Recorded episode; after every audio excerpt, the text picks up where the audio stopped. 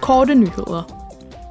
Europaparlamentet stemmer i dag om en betænkning om strategien for bæredygtige og cirkulære tekstiler, som er en del af EU's handlingsplan for den cirkulære økonomi. Formålet er at skabe en sammenhængende ramme for at lette tekstilindustriens overgang til en mere bæredygtig og klimaneutral model senest i 2030. Parlamentet ønsker at sikre, at tekstilprodukter, der markedsføres i EU, er holdbare, genanvendelige og hovedsageligt fremstillet af genanvendte fibre, fri for farlige stoffer og produceret med respekt for arbejdere og mennesker generelt. Beskæftigelsesudvalget påbegyndte i går et møde, som fortsætter i dag. Udvalgsmedlemmerne drøfter et udkast til udtalelse om forbud mod produkter fremstillet ved tvangsarbejde på EU-markedet og et udkast til betænkning om erhvervsuddannelse i den fjerde industrielle revolution.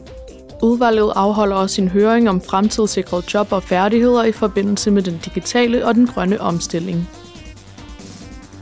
Udvalget om konstitutionelle anlægner opfordrede på et møde i går medlemmer af de nationale parlamenter til at vurdere parlamentets foreslåede revision af reglerne for EU-valg. De fokuserede på den proces, som parlamentet indledte sidste år i maj.